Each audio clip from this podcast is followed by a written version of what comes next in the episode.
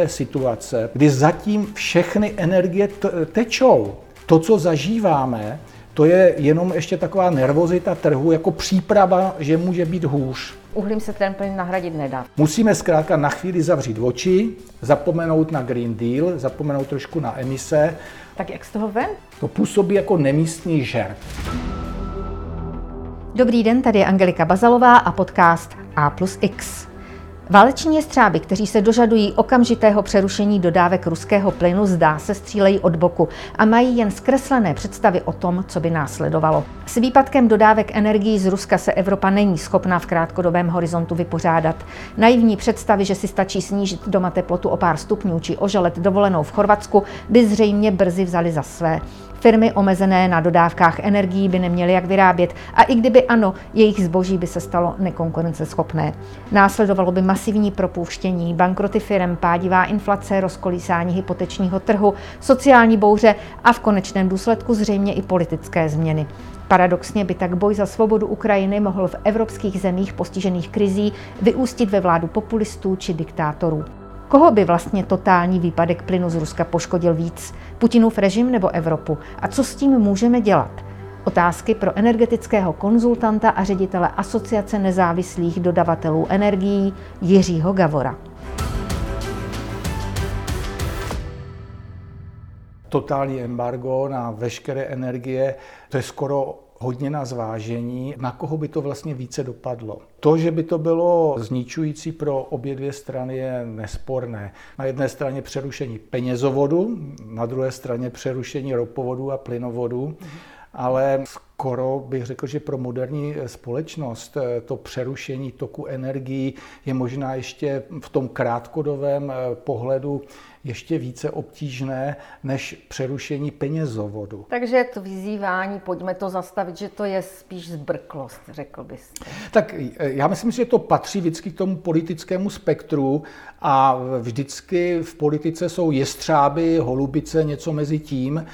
Myslím si, že ty jako jestřáby na obou dvou stranách zase úplně e, nedomýšlejí Eh, v důsledky, co to má na energetický systém a potažmo, že energetika to je elektřina, plyn, to je krev ekonomiky, tak co to má za důsledky na náš běžný život.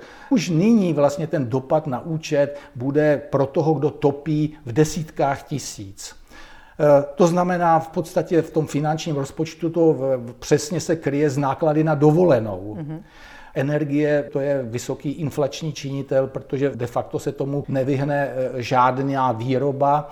Takže máme, vidíme tedy statistiky, jak nám utěšeně e, roste inflace. Poslední číslo už je jako přes 11 Ti samí lidé si teda vlastně uvědomí, jim přijde najednou e, výzva od hypoteční banky, ve kterém se upraví splátkový kalendář půjdou koupit eh, nedělní nákup a najednou zjistí, eh, že dají o 100, 200, 300 korun výše. A vlastně ta euforie, pokud ty dopady jsou tíživé, tak postupně klesá. A to já vlastně říkám v té situace, kdy zatím všechny energie tečou. Prakticky to, co zažíváme, to je jenom ještě taková nervozita trhu, jako příprava, že může být hůř.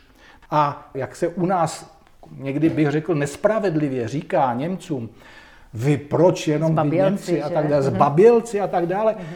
To je v podstatě uvědomování z té ekonomické reality, že ta výchozí pozice je zcela opačná. A je to taková, podle mého názoru, spíš trošku jako odpovědnost za vlastní ekonomiku a za vlastní obyvatelstvo. Že to, že obětuju vlastní ekonomiku, ani, bohužel ani nutně neznamená, že tím vyženu Putina z Ukrajiny. Pojďme si teda teď představit, co by se vlastně stalo, pokud by k tomu zastavení těch dodávek došlo. Jak by to v reálu vypadalo? Zásobníky teďka ke konci topné sezóny jsou, už, už se blíží tak asi k 15% zbývající kapacity. Jsou akorát tak designované, že, že zhruba přežijeme teďka tu zimu. A v normálním režimu bychom správně měli udělat tak, že sotva přežijeme tu zimu, tak provozovatelé, vlastně obchodníci, dodavatelé mají nakupovat plyn a doplňovat zásobníky, aby zase se tam vytvořila zásoba na další zimu. Mm-hmm. Ten dokup prakticky nebude z čeho krýt.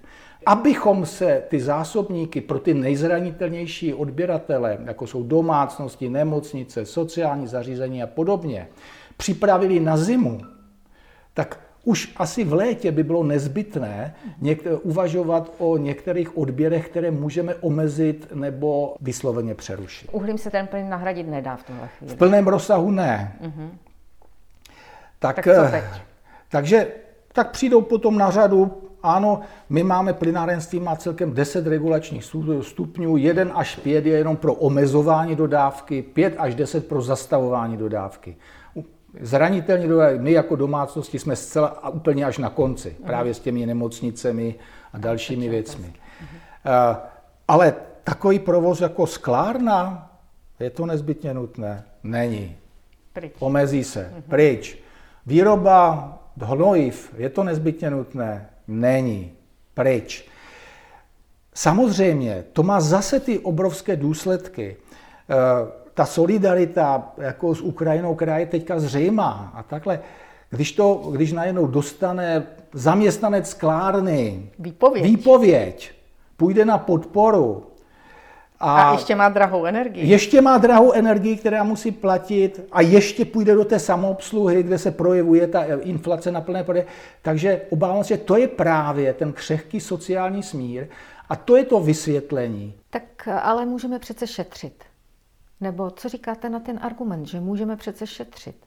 I Evropská unie to nyní přiznává, že a to je jako maximalistický cín, že do konce tohoto roku můžeme snížit tu závislost třeba o dvě třetiny. Z toho se tak bere, že jednu třetinu někde seženeme na světovém trhu a jednu třetinu uspoříme. Když si navleču svetr, do konec konců můžu pracovat i v čepici a, a snížím teplotu třeba na 18 stupňů.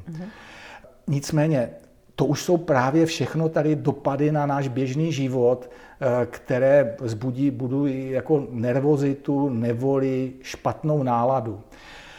Takže ehm, eh, a to ještě vlastně eh, pomím ten fakt, že ta jedna třetina opravdu to je ta nenahraditelná třetina ruského plynu, kterou kdyby jsme vys- vyslyšeli opravdu ty jestřábí hlasy eh, v- v rámci Evropy, eh, by vznikly asi zřejmě sociální bouře, že nepředpokládám, že všichni lidé by to brali jako nutnou oběť. Řekněme ale, že kvůli tomu nebo díky tomu by válka skončila. Samozřejmě eh, v ruská ekonomika je silně závislá na exportu ropy a zemního plynu. Nicméně na druhé straně eh, nezdá se mi, že by Putin, ruská vláda, nepočítali i s takovými důsledky. Takže, On se na to eh, připravil. Takže myslím si, myslím si, že eh, ústupové cesty nebo takový nějaký nouzový režim tam jistě připraven je.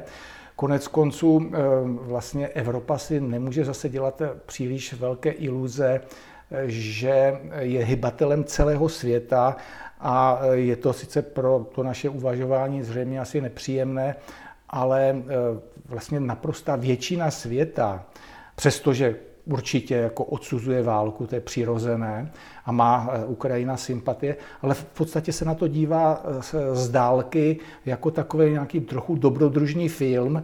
Já bych řekl, že se na to možná dívá tak z dálky ta většina světa tak, jak my jsme se dívali na začátku pandemie, když to bylo na začátku ty zprávy, že jsem někde v Číně eh, vlastně Množí uzavírají nějaký virus. města a nás se to vlastně netýkalo.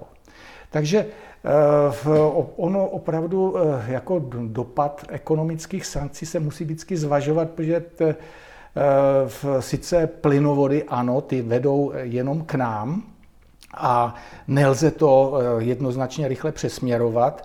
Nicméně zase se tak trochu zapomíná, že Rusko už je i významným eh, vývozcem LNG. Dokonce o tom se vůbec nemluví, ale on je třetí největší vývozce LNG do Evropy. Aha. Po nyní už první je Spojené státy americké, druhé, eh, jako na druhém místě je Katar. Takže tak, jak nyní Evropa má rychlé plány a američané také se chystají, že budou maximálně zvyšovat kapacity, To samé můžou dělat Rusové.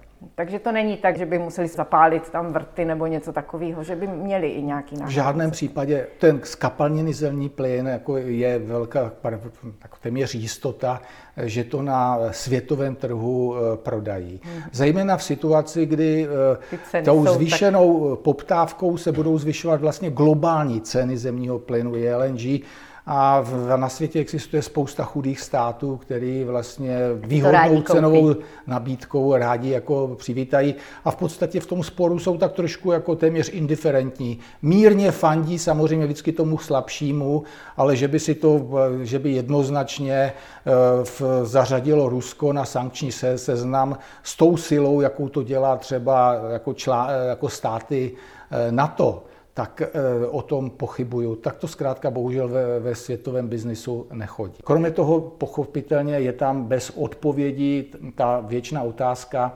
zdali, když přestaneme odebírat veškeré energii, zdali se ty tanky skutečně zastaví. Já se obávám, že ne, nikoliv. Mm-hmm. Jo. Je to vojenský režim nyní mm-hmm. a myslím si, že eh, v Putin a Moskva s tím, že můžou být jako přerušeny, teda jako peníze, to k peněz za to museli počítat. Mm-hmm. Podotýkám, že v tom případě i Ukrajina potřebuje ruský plyn. Mm-hmm. Jako ty jako zoufalé výzvy jako Zelenského přestaňte kupovat zemní plyn. Nevím, jestli jako v tom směru eh, pan Zelenský si uvědomuje, že by to postihlo i e, ten zbytek těch ukrajinských domácností, který zemním plynem vytápějí, což je pochopitelně stoprocentně ruský zemní plyn.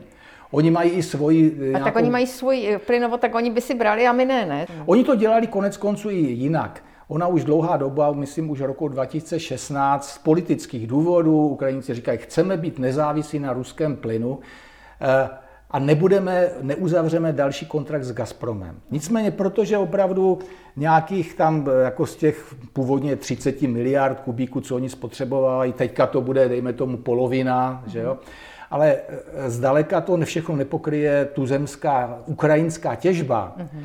Takže vlastně to bylo takovou, taková metoda chytrá horákyně, my to nekoupíme od Gazpromu, ale nakoupíme chybějící zemní plyn od eh, západoevropských společností. Které to stejně mají od Gazpromu. Které to mají stejně, ale od Rusů. Uh-huh. Konec konců hodně povyku bylo, jak je to možné, že ten plynovod právě přes Polsko, že tam plyn neteče z východu na západ, což je normální režim, ale že teče ze západu na východ. Vysvětlení je prosté. Gazprom zkrátka plnil svoje dlouhodobé kontrakty Poláci ještě na tento rok ještě čerpají svůj jako kontrakt jako dodávkový eh, s Gazpromem.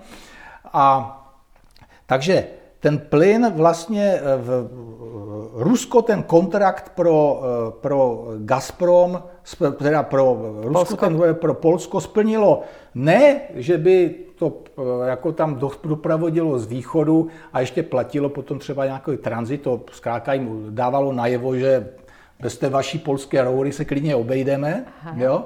ale natlačila jim to tam jako západním směrem. A bylo to nejen pro Poláky, ale eh, jako, jsou tam jako, jako je tam eh, jako velká pravděpodobnost, že ten plyn šel potom ještě, jsou tam propojky jednak Polsko-Ukrajina, Slovensko-Ukrajina a Maďarsko-Ukrajina. Takže v podstatě jako tam to trošku jako šlo potom jako tím reverzním směrem, Ukrajina potřebuje zkrátka a ona si opravdu nakontrahovala přepravní kapacitu z Maďarska, Slovenska a i z Polska.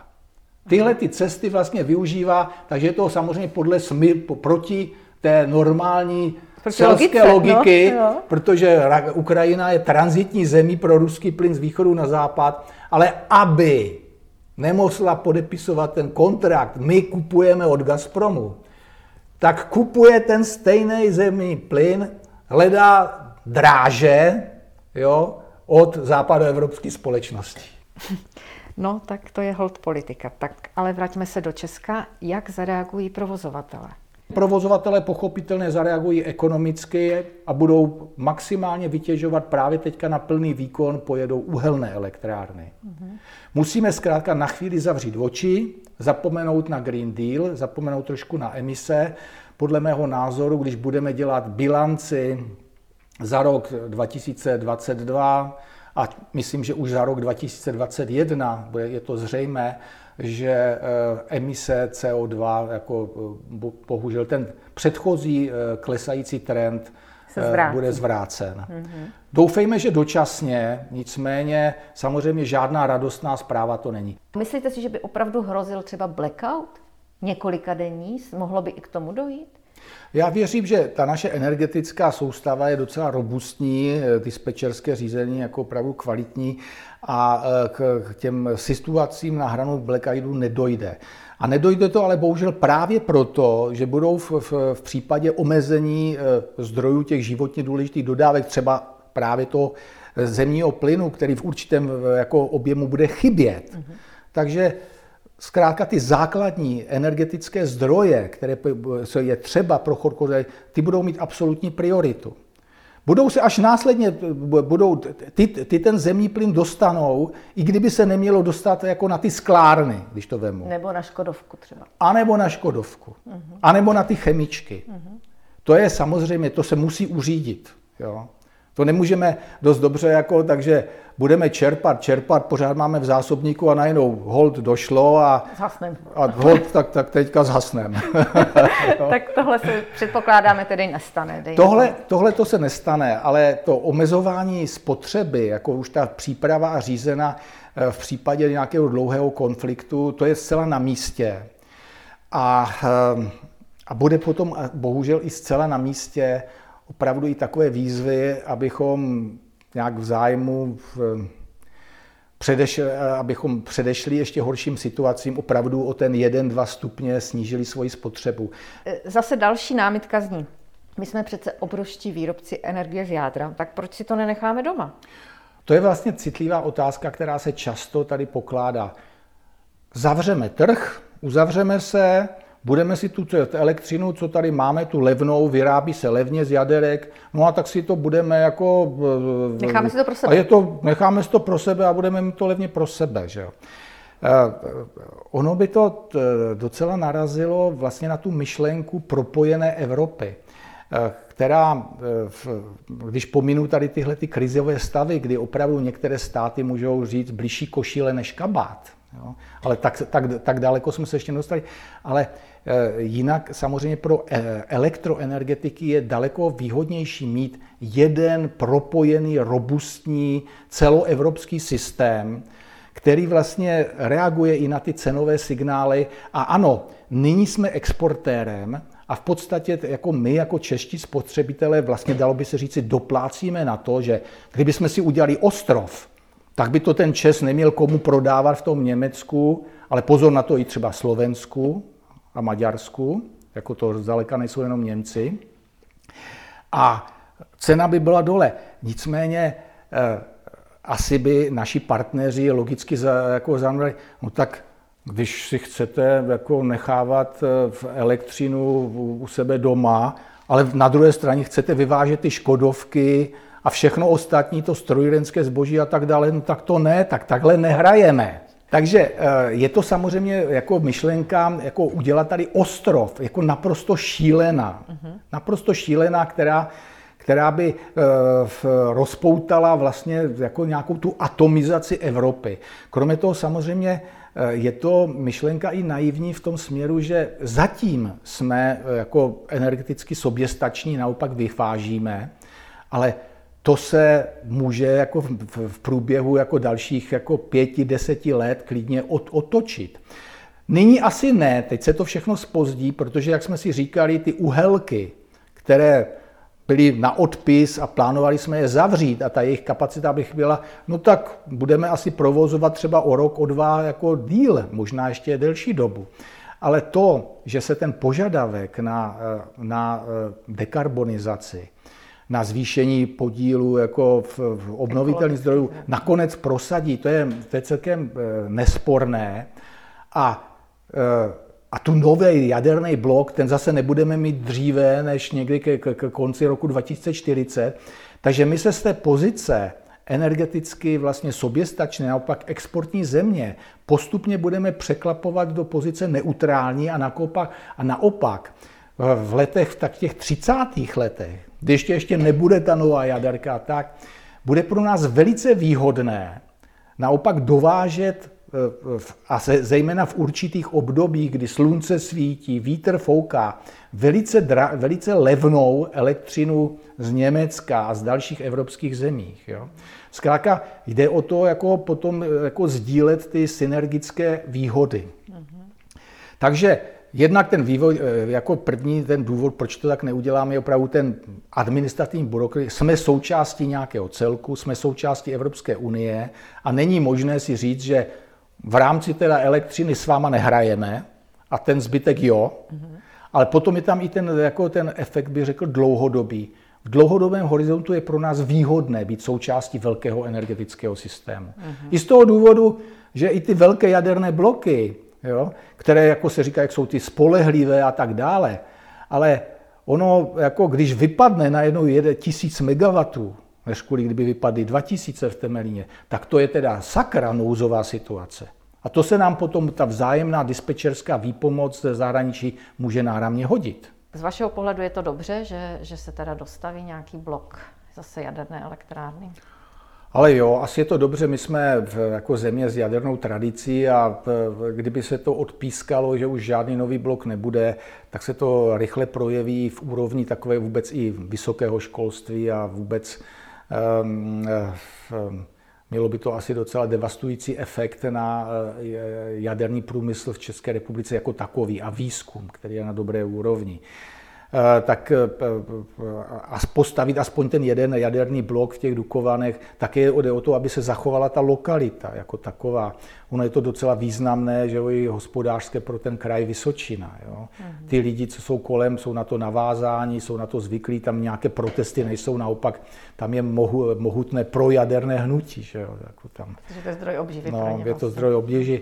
Tak asi ano, a to dokonce za tu cenu, že v Evropě to jádro stavět zkrátka neumíme, jo, nebo zatím ty zkušenosti jsou katastrofální. No, jako je, je to hrozné. A... Vlastně kdo by to teda měl stavět? Ty Korejci třeba to teď stavili nějakou, nebo to je, to je, to nemůžou, ne, Američani zkrachovali, Francouzi, Korejci, kdo? Pojďte se tady už teďka, když jsme, teď to je zase, to narážíme na to, Samozřejmě, kdyby jako v, v Rusku byl režim, který je nám přátelský a tak dále, tak si musíme přiznat, že Rosatom měl, má nejlepší jako nejrozsáhlejší zahraniční reference, největší počet rozestavěných instalací, největší počet už těch postavených a provozovaných bloků eh, generace 3A+. Byl by asi velkým favoritem a konec konců, víte, jak to bylo ožihavé téma, ještě než byly vrpětice, tak to eh, nebylo ani jasné. Že jo. Nicméně dokonce ještě před válkou byly vrbětice, tím pádem se vyřadili jako že, rusáci, Číňané o to taky nějak moc nestáli ani, tak to není nic jako zásadního. A nyní budeme jako vybírat ze třech kandidátů, který ani jeden není optimální. A, a ať vybereme kohokoliv, tak si budeme muset připravit na překračování rozpočtu, nedodržování času, že ani jeden v podstatě jako nemá referenční elektrárnu, kterou by postavil v tady v těch srovnatelných podmínkách. Westinghouse, jediný ten blok, co je, takže funguje paradoxně kde jinde, hádejte, v Číně. Že jo? Eh, že Čína je jako tam, jako tam jako dělá to, že nechala si podstavit od každého pár bloků, okopírovala to jako know-how, co a tak dále a teďka samozřejmě staví ty svoje vlastní Hualongwan, jo, ale ještě zatím moc neexportuje. Teďka vlastně myslím, že první se připravuje jako k zahání provozu v Pakistánu. Uh, takže Westinghouse má reference zrovna tak, jak francouzi z Číny fungující blok. Francouzi s obrovskými potížemi dostavují jako elektrárnu ve Flamanville ve Francii, v domácí půdě a ve Finsku, Olkiluoto. To je úplně symbolem prodražování a prodlužování. Ale je to právě je to ta, demonstra, ta první jednotka svého typu 1600 MW. Mm-hmm. Ještě, aby toho nebylo málo, my tady 1600 MW v Dukovanech neuchladíme, potřebujeme těch maximálně 1200. To měli ty Rusy. Ale mají to ti američané. Dobře, američané mají ten blok, který je technicky můžou tady postavit, které říkají, podívejte se do Číny, tam nám to e, funguje. Je trošku ostuda, že na domácí půdě v USA, jako původně tam byly dvě lokality. Jednu lokalitu ten investor zavřel, odepsal 10 miliard dolarů a zavřel a přešel na plyn. A v druhé lokalitě teď se to zase s překračováním rozpočtu a s překračováním času ne, jako e, dokončuje. Jo?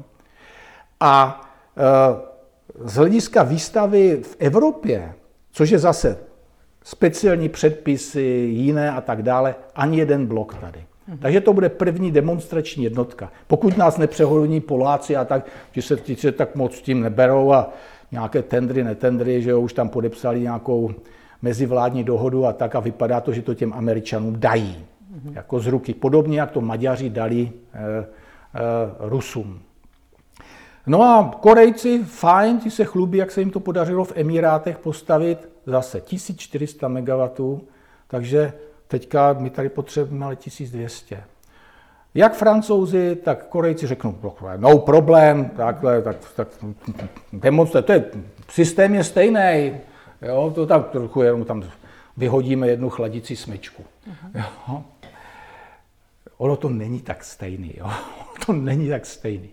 Ono to není tak jednoduchý, jako když máte jako nějaká ty, ty Škoda a, a teďka tam dáte jednou motor, já nevím, eh, v, v litr, pak dvou litr, jo, a takhle. A i tam je to dokonce v autu jako podro, jako, jako musíte, musíte prokázat a testy a všecko a tak dále, což teprve jaderná elektrárna. To je opravdu jiný zdroj, který má stejnou koncepci, ale přece jenom je to trošku něco jiného. 1600 a 1200, 1400, 1200. Musí se to projít licenčním procesem a tak dále, ale hlavně, zkrátka, bude se to tady stavět poprvé. A my máme ty zkušenosti, že když se stavila poprvé ti francouzi v tom, v tom to, když stavili poprvé Flamany, vždycky to byl strašlivý průšvih. Takže je dobré se připravit, ať to bude kdokoliv. Amerika, Korejci, tohleto, v zásadě nemají jako ten dobrý výchozí stav. Podívejte se tam vedle v Evropě, tady nám to funguje, tam jsme to postavili. Úplně referenční jednotka v evropských podmínkách nemá nikdo. To znamená, připravme se, že to bude dražší, delší. No a navíc nevíme, co bude v roce 2040, že taky jako to, to už může věc. být úplně jiné, ty technologie, ano. že? My na tom třeba u, u, u, jako... Ale podívejte se, jako... To je, to já jenom právě varuju před tím, jako, ta, zase tím, jako, tou euforii, jako, kterou prosazuje třeba jako poslanec Vondra, dejme ano, tomu a tak dále. Co jeden, postavíme teďka tři, čtyři, ono už to je z finančního hlediska, jako teďka kdo, tak, tak to už by opravdu ten stát jednoznačně musel stavět, protože eh, když je tržní hodnota ČES nějakých kolik teďka, já nevím, 300 miliard, ta, ten blok eh, si my si malujeme, že to bude za 160, ale bude to za 250 a tak, takže asi těžko může nějaký ten subjekt jako jeho stavět jako nějak za trojnásobek vlastní vlastně tržního kapitalizace. Mm-hmm. Že jo.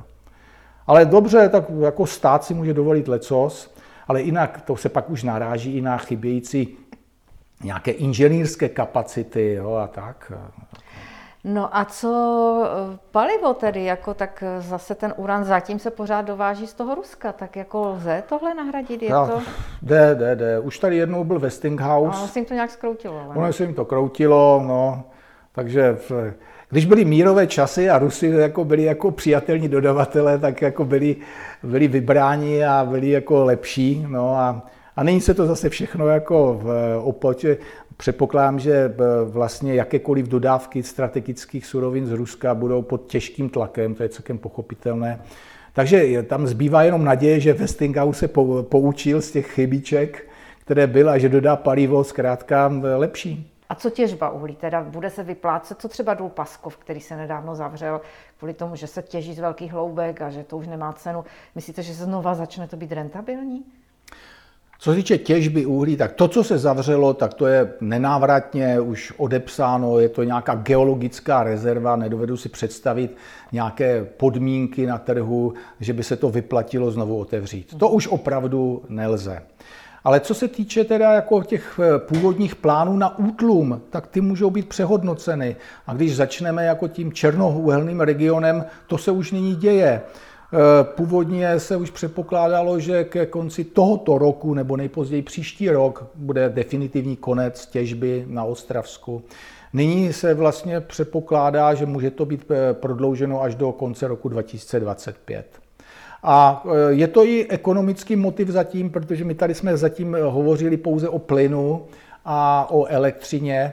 Nicméně vlastně ty energetické suroviny a ceny jsou provázané. Když je hlad po energii, když je drahá jedna energie, tak se to přelevá i do té další komodity a ceny e, černého uhlí, e, podotýkám toho mezinárodně obchodovaného černého uhlí, se vyšvihly také na násobky cen, zhruba na čtyřnásobek cen, které byly před rokem, dvěma lety. Takže vlastně ta těžba, která byla v mnoha lokalitách ztrátová, se nyní zase začíná být ekonomicky rentabilní. Mm-hmm. No a je dost elektráren, protože ty se taky utlumovaly a ty se taky odstavovaly z provozu elektrárny, takže bude ho kde spalovat, nebo kde se vlastně bude spalovat? A zrovna tak jako ty uhelné elektrárny, které v předcházejících letech byly, když zase teď zůstaneme ještě v tom nepříliš rozhodujícím, ale severomoravském regionu, tak eh, elektrárna Dětmarovice s, jako se čtyřmi blokama po 200 MW, která v, minul, v dobách levného plynu Eh, jela s bídou na jeden blok, no tak teďka eh, bude jet na maximální dostupný výkon, co je její jako technický stav, nějaká údržba a tak dále umožňuje. Také jsem přesvědčen, že elektrárna zase už hnědouhelná chvaletice, o které se několik let vedou líté bitvy, Eh, zdali má dostat emisní výjimku, eh, protože nesplňuje v teďka nějaké jako požadavky, Best Available Technology BAT Regulation eh, na emise rtuti. A víte, že výjimka byla udělena, potom stažena, je to soudně napadáno. Já jsem přesvědčen, že v této situaci zřejmě taky na tu výjimku pozapomeneme a pojede to na plný výkon. Eh, zrovna tak hnědouhelná elektrárna Počerady, kterou ČES prodal v skupině eh, v Tykače 7, s tím, aby se zbavil toho horkého bramboru, horkého kamene, že my nechceme být tím, že jo, který to eh, v, v, který bude neustále napadán, že udržuje špinavý zdroj v provozu, no tak eh, teďka samozřejmě skupina Seven to jako bude to, určitě to, to, výhodně to provozovat. To byl kauf, že to koupili. No tak co? teď se jim to bude hodit a v, opravdu jako v, nechci jim to jako, ale myslím si, že jako pan Tykač se docela potuleně usmívá pod fousy. No a tak, ale pořád, ještě jednou pořád, je jich jako dost, aby to, aby Byť to, aby to... Pro nás je to dost, ano, pro nás je to dost teďka. A, a ty, ty, ty Eh, v plány jako toho ústu, útlumu se budou trošinku, jako trošku se zkrátka posunou v čase. Jak je na tom vlastně s těmi špinavými zdroji, které jsou v tuhle chvíli použitelné nebo které se dají, eh, jak si zvýšit jejich kapacity na západě Evropy? Mají oni taky ještě dost takových zdrojů, které by teď mohly nastartovat a které by teď mohly... Jo, jo, jo. Německo, zkrátka, která jako už vlastně už několik let utlumuje tu uhelnou energetiku, tak se ale docela prozí prozíravě nechalo něco jako, jako strategická jako rezerva eh, výkonová a já si myslím, že v, i ono bude jako dočasně pálit více uhlí, tak v Německu konec konců má ještě pořád také tu vlastní těžbu. Zcela z ní jako eh, v, v, uzavřelo tu svoji hlubinou těžbu, ale to povrchové německé hnědé uhlí se pořád také ještě těží. Takže všechno to bude teďka určitým způsobem jako nějak jako zpomaleno. Mm-hmm. Ale to všechno bude záležet na tom, jak, jak ten konflikt dopadne. Samozřejmě, pokud bude po válce v, v rozmezí, já nevím, teďka měsíce, tak je to samozřejmě zásadně jiná situace, než když tam bude ten konflikt ještě krvavější a krvavější a, a ty politické výzvy Eh, totálního se odpoutání od těch ruských surovin budou stále naléhavější a naléhavější. Momentálně je to asi zřejmě jako i ta zhoda neprůchodná, když se vrátím plynu, protože Bojí se toho nejen Německo, ale samozřejmě nepodpořilo by to Maďarsko, které nedávno podepsalo docela výhodný dlouhodobý kontrakt na ruský plyn. Bulharsko je vlastně kompletně závislé na ruském plynu, tam ani nějaká kloudná alternativa ani fyzicky neexistuje. A i další země, jako je třeba Nizozemsko, které bylo donedávna plynárenskou velmocí a exportovalo zemní plyn, nyní dováží. A v této pozici, jako přestože má pořád ještě významnou tuzemskou těžbu, tak je proti. Takže dovedete si představit, že tam, směr, tam ta jednota v rámci té 27.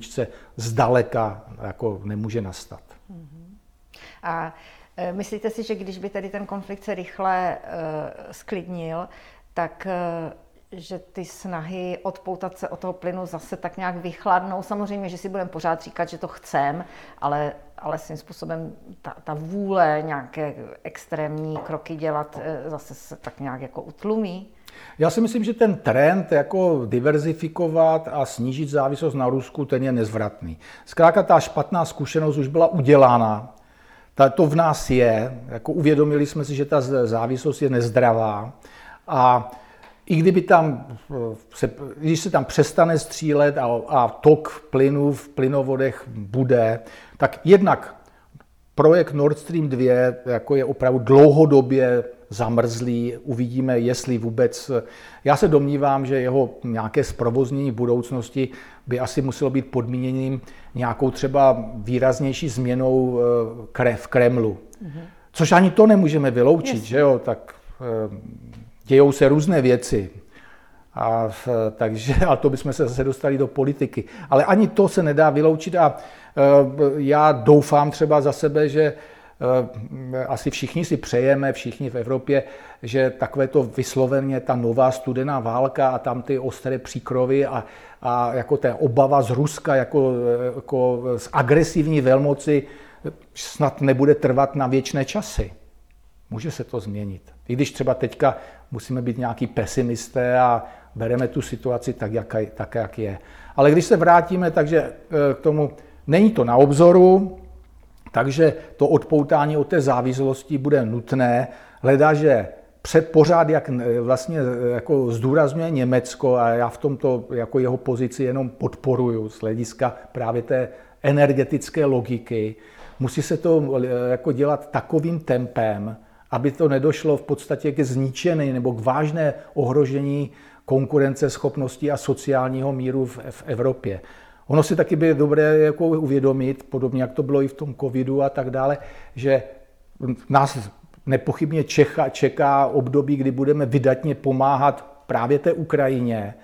A ten, kdo pomáhá, tak by měl aspoň být trošinku jako ekonomicky v, do, v přijatelné kondici.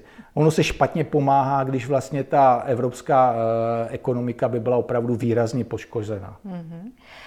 Co Green Deal? Někdo říká, no Green Deal je tímto úplně mrtev a někdo naopak říká, teď se ukazuje, že ta sázka na tu, za ty alternativní zdroje a na ten odklon od těch klasických energetických eh, paliv je, že byla správná, že o to víc musíme teď přidat. Ono to zní hrozně pěkně, jako Green Deal je mrtev. A, uh, a ono to platí asi, uh, pravda je taková, když je válka nebo příprava na válku, tak samozřejmě jako dekarbonizační cíle a to, co má být v roce 2050, jsou naprosto druhořadé. V prvním místě je zajistit nějakou základní dodávku energetických surovin, energie. Ale na druhou stranu říci, že Green Deal je nenávratně mrtev, to je hrubá chyba a myslím si, že opak je pravdou, protože eh, o konec konců Německo a celá řada dalších zemí i Evropská unie jako celé jasně deklaruje, Pokliže se chceme výhledově omezit ten vliv fosilních paliv, tak naopak musíme zintenzivnit investice do obnovitelných zdrojů energií. Ono z hlediska právě toho válečného stavu marná sláva, jako e, obnovitelné zdroje jsou tím nejspolehlivějším zdrojem. To jsou že jo, tisíce, tisíce fotovoltaik, tisíce větrníků, ty nelze tak jednoduše vyřadit z provozu. Upřímně řečeno, v tomto směru jsou obnovitelné zdroje energii jako v, v, v případě přímo válečného stavu ještě spolehlivějším zdrojem, ty decentralizované zdroje, než jeden velký jaderný blok, což jsme si teďka zažili s tou jako situací, s jakou pozorností se sledovalo to obsazování záporožské elektrárny, největší jaderné elektrárny v Evropě, jako v, v, v Ukrajině. To je v případě války je to jednoduchý cíl, že? Naprosto jednoduchý cíl a nebudeme si dělat iluze, jako ona ta je, obálka je sice stavěna proti pádu letadla a tak dále, ale proti soustředěnému útoku, vysloveně raketama, s cílem to i destruovat, kdyby to došlo, takže to nevydrží. Ale ani nejde o to zničení, to asi nikdo nebude dělat, protože zrovna v případě té záporožské eh, to bylo až skoro hloupé ze strany jako pana Zelenského, tak jako, jak, že, že bude ohrožena v Evropa radioaktivitou, že stačilo se podívat na mapu a bylo jasné, že záporožská elektrárna je kousek nad Krymem, kousek od Ruska a veškeré následky, jako takové ty tí nejtíživější, by samozřejmě neslo Rusko. Jasně. Eh, Rusko konec konců, kdyby chtělo vyřadit jako ukrajinskou energetickou slovo, kdyby chtělo vést opravdu devastující válku, tak by to už dávno mohlo udělat. Z hlediska energetiky ani ne ničit jaderné elektrárny. Daleko jednodušším cílem je zničit pár elektrických rozvoden, transformačních stanic, rozvodů velmi vysokého napětí a v Ukrajině by byl bezladějný blackout. Tohle to, zase to, že vidíme tu válku v přímém přenosu dnes a denně, to znamená, že tam v podstatě ještě funguje nějaká ta základní energetika, která by, kdyby se Rusové rozhodli opravdu pro devastující válku, tak by jim to vůbec nedělalo žádné problémy to vyřadit z provozu. Mm-hmm. A co povolenky emisní? Bude tam nějaká změna teda v, tom, v těch cenách nebo v tom, jakým se způsobem se s něma nakládá? Já si myslím, že ani většina posluchačů neví, jak, jak vlastně ten trh s těmi emisními povolenkami funguje, jak to ovlivňuje vlastně co. Ten poslední vývoj dokázal, že vlastně ten trh emisními povolenkami, tak jak to designovala eh, nebo jak to praktikuje Evropská komise, je špatný. A prokázalo se to naprosto, jako vlastně teďka nevyvratili. Celá ta myšlenka systému je v tom, že emitující špinavé zdroje musí kupovat více povolenek, když bude větší dokonce poptávka po těch povolenek, tak poroste jejich cena a o to více to bude motivovat provozovatele špinavých nejhorších zdrojů, aby je odstavili a aby přechšli na čistší zdroje, které ty drahé povolenky nepotřebují. Nicméně ta myšlenka vycházela z té premisy, že vlastně ty povolenky budou kupovat, vlastnit, že ten trh bude právě mezi provozovateli eh, těch špinavých zdrojů, ať už jsou to energetické provozy nebo chemické ocelárny, cementárny, že tyto vlastně eh, bude ekonomicky tlačit. Nicméně z, eko, z emisní povolenky se stal vlastně finanční eh, instrument. Emis, eh, na trh emisních povolenek vlastně to, to, to eh, jako může kupovat nejen provozovatele elektrárny, ale může to kupovat i banka, finanční fond. A ty to kupují s velkou oblibou, protože v čase covidové, krizové, kdy, byly nej, kdy byla nejistota a ty fondy tiskly se peníze a přitom jako e, nikdo nevěděl, co, jestli bude cena aktiva růst nebo padat. E, emisní polevelenky byly vlastně jednou z mála finančních jako aktiv, u kterých Evropská komise garantovala, my chceme vlastně, aby ta cena rostla. Takže tam nebylo riziko nákupu žádné. Tam vlastně byla minimální riziko a naopak, to bylo tak ten trh tak přepálený, že Evropská komise, která původně si malovala, že, ten, že ta cena poroste, ale poroste to tak, že v roce 2030 budeme na nějakých úrovních, já nevím, původně se tam hovořilo jako když byly ty ceny povolené na úrovních 15 pod 20, že to bude 30 eur za tunu. No tak vlastně na úroveň tu, co, tu, co, jsme, tu, co Evropská komise projektovala v roce 2030. Tam jsme se bleskově dostali Díky těm průběhu, spekulacím. spekulacím v průběhu roku 2021. Aha. Samozřejmě nakupovali to jednak i provozovatele těch zdrojů do zásoby, protože si říkali, Ježíš Maria, teď to koupíme radši za těch 30, než to bude 40. Než jsme se spamatovali, tak to najednou bylo 50 a najednou to bylo 60 Já jsem v podstatě tam prožil takový šílený rok eh, v 21, že pomalu každý měsíc jsem pro eh, tisk komentoval překonání další bariéry. 60, 70, 80, 90. Poslední maximální úroveň byl 97. A nyní, kdy vlastně bylo jasné, jako teďka, když žijeme v té krizi, že te, vlastně, kdyby ten trh vlastně byl opravdu jako fungoval a kdyby ty držitele emisních povolenek byli opravdu ti znešišovatele, tak by ta úvaha měla být logická taková. Teď potřebujeme více uhlí, bude málo plynu, tak musíme kupovat více povolenek a cena by zase ještě rostla. Byla by 110, 120, 130. Opak se stal pravdou. Najednou během vlastně jednoho týdne, kdy se zostřil jako ukrajinský konflikt a kdy začalo být hrozba, že přestane téct ruský plyn, že se strany dohodnou a že budeme muset pálit to uhlí. Paradoxně více platit, jako potřeba tak ty to finanční, to vrhli na najednou, najednou ti finanční instituci řekli, a velice správně, no tak to ne, tak to ta Evropská komise zřejmě tu regulaci nějak změní. Bude tam nějaká úleva, to není možné, to není možné, aby, aby ta cena ještě, ještě jako, jako rostla. Radši to střelíme, už jsme na tom vydělali dost. A najednou během týdne z 90, 90, 80, 70, 60, 57 a teď si představte, že v této šílené době Evropská komise má nástroj, který honosně nazývá Market Stability Reserve. To je panečku stabilita tohle. To je stabilita, co? Ono, jako když řeknete to jméno, tak úplně jako to působí úplně absurdně. To působí jako nemístní žert. Jestli něco vlastně energetika, těžký průmysl, průmysl, ekonomika obecně potřebuje, tak aspoň elementární stabilitu. A v takové... To, to, to vyloženě destabilizuje. A, a, když to, a když máme eh, dokonce, za, jak se to vydává, základní nástroj pro dekarbonizaci, jo, emisní povolenky a ten trh s, emisí, s emisemi, který se chová naprosto chaoticky a který je opravdu předmětem finančních spekulací. A já to teď nemyslím ty finanční spekulace ve zlém.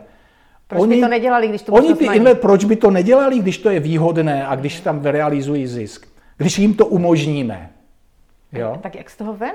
Tak dá se tohle nějak řešit? No tak samozřejmě se to dá řešit, kdyby to, ano, kdyby to opravdu regulovali. Když mají market stability reserve a povolenka je opravdu umělá komodita, tak samozřejmě, kdyby viděli, Ježíš Maria, ta cena se nám nějak jako povoluje moc, no tak dá se, tak, tak vrhnu na trh jako nějaké povolenky navíc. Tak, jak se to reguluje všecko na trhu. To by samozřejmě mohli, ale k tomu ta politická vůle, víte, nebyla. A čím to? Proč nebyla? V zásadě eh, mnoho zemí to považovalo a, a, a když to teď vemu jako ta zlá jako Evropská komise a tak, ale tam bohužel ano, že to jako použili jako, podívejte se, vy Remcalové v té střední a východní Evropě, co máte pořád, tady nám říkáte, že se bez toho uhlí neobejdete a tak a nemůžete a takhle. Takže my vám teda jako tu povolenku, tak ty cely budou takové, že vy, že vy si od té uhelné energetiky ještě dobrovolně a úprkem budete jako, jako ucouvat. A to také bylo. Mm-hmm. Jo? Tady byla nějaké jednání o uhelné komisi, jestli k roku jako 38 nebo 35 nebo 30. Jenže když ta povolenka tak šíleně stoupá, tak sám EPH říká, no tak ne, tak to, my to zavřeme do roku 2030. Rozumím. No a teď, když říkáte, že to teda tak dramaticky kleslo, tak, eh, tak se tedy vyplatí to eh, vyrábět elektřinu tedy z uhlí. Vlastně to ne tak, že přijde nějaký zásah té Evropské komise, nebo teď není, ne, to nedává smysl, ani nemusí přijít, nebo co, co se teď bude dít s těmi povolenkami? Ah, já myslím, že, že by se tam měli pánové sejít a opravdu si tam vytyčit nějaká pravidla, Eh, a vytyčit si taky pravidla, eh, eh, že cena povolenky je opravdu politický nástroj pro dekarbonizaci, ale který musí teda mít určitý, jako, určitou regulaci. Mm-hmm. Jo. To, co jsme si teďka tady ano, vysvětlili na tom praxivém mm-hmm. případu. A teda si říct, říct, ano, takže my tam ty, z toho trhu nebudeme ty povolenky jenom stahovat, aby jsme šponovali tu cenu, ale pokud by se opa- znovu opakovalo a vrátí se tam finanční investoři, tak tam budeme dodávat. Uh-huh. A nebo dokonce naopak upravíme pravidla tak, že ten trh, ten nákup emisních povolenek jako omezíme třeba jenom na znečišťovatele. Jasně, že to banky nebudou moct teda vůbec. Že to se jako finanční instrument nebude používat. Což je teda, ale dra, jako to by muselo být samozřejmě ne taky ze dne na den, protože pochopitelně jako ty banky ve dobré víře a ti finanční investoři to mají v těch svých, jako na těch svých jako aktivech. Mm-hmm. Těžko jim to teď můžou říct, tak to vyhoďte. Prakticky my jsme vám to teďka znárodnili, tak konec konců, co to je? Je to jenom papír. Na závěr se zeptám, kdyby vy jste mohl teď si sednout a říct, udělá se to přesně tak, jak chci já do budoucna. Jste zodpovědný za to, aby to Česko nějak hmm. energeticky přežilo, tak co by vy jste dělal? No tak především bych teda teďka, když se vrátíme k té válečné situace, především bych jako racionalizoval jako tyhle ty jestřábí eh, výkříky, že bez té ruské ropy a plynu se vlastně obejdeme. Jo. Ano, bude to dlouhý, bolestný a nákladný proces. A rozhodně se v žádném případě neo, eh, jako neobejdeme eh, teďka nějak z měsíce na měsíc. Ano, i to bychom udělali, ale v podstatě bychom se dostali do nějakého také ekonomického válečného stavu se všemi důsledky, které jsme tady měli. Takže eh, postupné snižování závislosti na ruské ropě a plynu je žádoucí, speciálně v tom, jako bych řekl, eh, v plynu, ano, že tam, tam, tam, tam, tam nás to tíží ještě více. Eh, zároveň bych teda asi opravdu trošku racionalizoval pohled na Green Deal v tom směru na to tempo, Určitě bych upravil eh, v, v eh, systém emisních povolenek, aby byl předvídatelnější, aby se vyloučily eh, cenové výkyvy, které dosahují desítek procent v rámci třeba několika dnů. To přece není možné, aby to vysílalo dobré rozumné cenové signály pro další vývoj energetiky. A to může udělat Evropská komise velice jednoduše a dokonce bez nějakých nákladných investic. To měla upřímně řečeno už udělat dávno. Zrovna tak, že měla udělat dávno zřídit strategické zásoby plynu, které, kterým se nyní teda vlastně přiznává. A zase První se to dá řešit regulatorně, že vlastně určitým nařídí obchodníku nějakou povinnou rezervu, ale zase se musí jako respektovat nějaké finanční možnosti obchodníků, eh, když je komodita absolutně nejdražší eh, na trhu a vlastně i dochází i k, eh, vlastně, k bankrotům dodavatelů, protože tohle na to se nikdo nemohl připravovat, dát jim ze dne na den, ať si třeba během, v, v, já nevím, další během letní sezóny bez jakékoliv pomoci státu eh, naplní zásobníky na plnou kapacitu, to také asi povede ke, konci nějakých dodavatelů. Že jo. Mm. Takže určitá taková nějaká spoluvotnost a už je tam ten první zárodek, těch 200 milionů si nakoupí stát a uskladní přímo jako něco jako strategická státní rezerva. Fyzické kapacity tady jsou, plynárenská, jako plyn, Česká republika je plynárenská velmoc. Eh, celkem bych řekl pružně, nebudem, ne, ani se nemusí stavět hned nové zásobníky, ale dá se intenzifikovat skladovací kapacita existujících lokalit. To se dá udělat poměrně e, rychle a s poměrně malými investičními náklady. Určitě rychleji, než třeba postavit nějaký nový LNG terminál, který trvá 3 až 5 let. Jo. Takže e, v, Další teda ty strategické zásoby plynu a nastavit proto teda rozumná pravidla. A e, to, co čemu se vyhýbáme, samozřejmě jako ty investice do obnovitelných zdrojů energie, to nikdo nespochybňuje, leda, že, se nám do toho tak nějak moc nechtělo. Uh-huh. No, já myslím, že teďka je to jasné. A myslíte si, že, ta, že ten trend povede k takovým těm jako lokálním zdrojům energie ve smyslu toho, že ty velké eh, kolosy se budou omezovat? A třeba i o tom jádru se mluví, že to budou takový ty mikrojednotky zásobovací. Trend decentralizace je jasný a nevratný. A byl celkem jasný ještě před tou válkou a nyní eh, jako eh, se ta jeho účelnost nikterak nespochybnila. Takže to bude pokračovat. Je to i z, dokonce z hlediska toho takového strategického vojenského. Jako nedej bože, aby takový konflikt se opakoval. Je to vlastně ten nejspolehlivější zdroj energii. Ano, Je to samozřejmě, my víme, že slunce nesvítí jako v noci a vítr pořád nefouká, ale v tom, v tom rámci, v tom velkém systému zdrojů se s tím dá samozřejmě docela dobře počítat. A to musí doplnit ještě pár těch nějakých stabilních zdrojů, víc třeba nějaké to jádro a hlavně akumulace, která se bude roz, roz, rozbíhat. Mm-hmm. Takže takhle, no. Ono to zase úplně až tak eh, jako složité není, protože ten, když se, když se to na to oprostíme od nějaké ideologie, a dáme všechno, že ta energetika hlavně potřebuje určitý čas na přizpůsobení.